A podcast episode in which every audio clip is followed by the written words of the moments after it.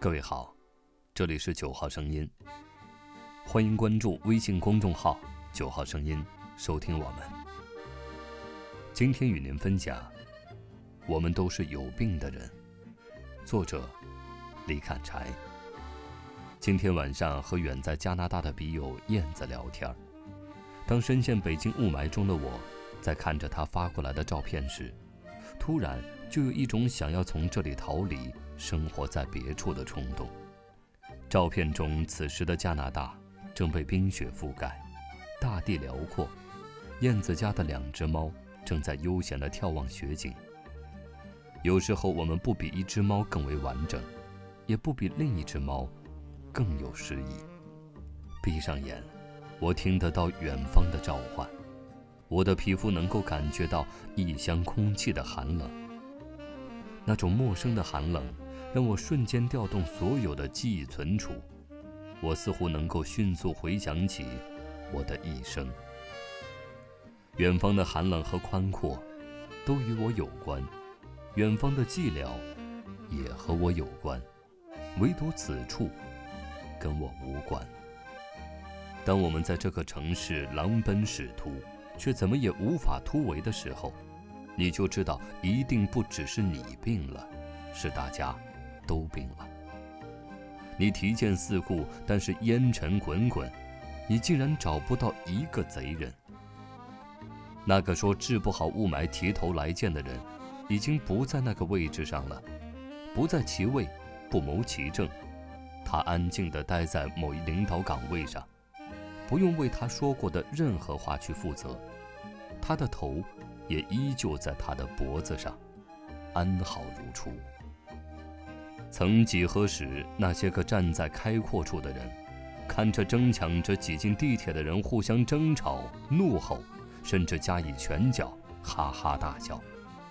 但是直到有一天，你喝红酒也好，喝二锅头也好，都得就这一公斤那么重的雾霾下酒。那样新鲜的霾，醉得我们一个跟头接着一个跟头，直到分不出谁是阿猫。谁是阿狗？雾霾越来越像是一种生活方式。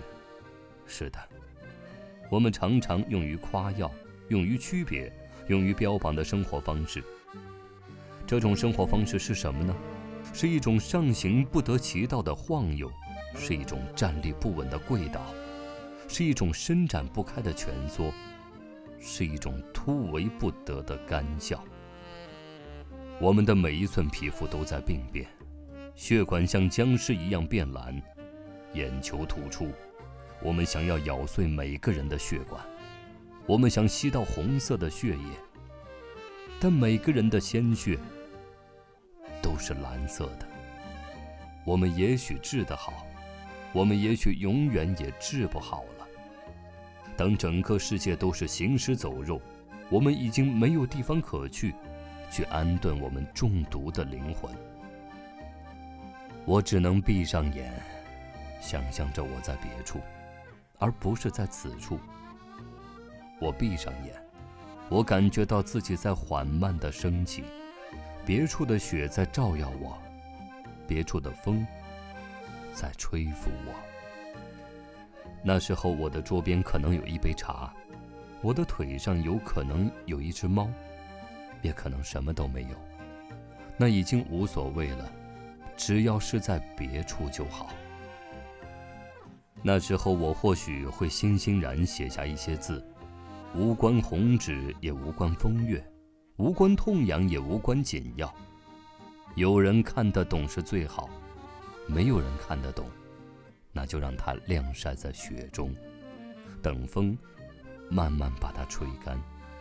我也就像那几行字一样，静静地待在那里，等着风把我体内的霾吹干，等着风把我带病的躯干。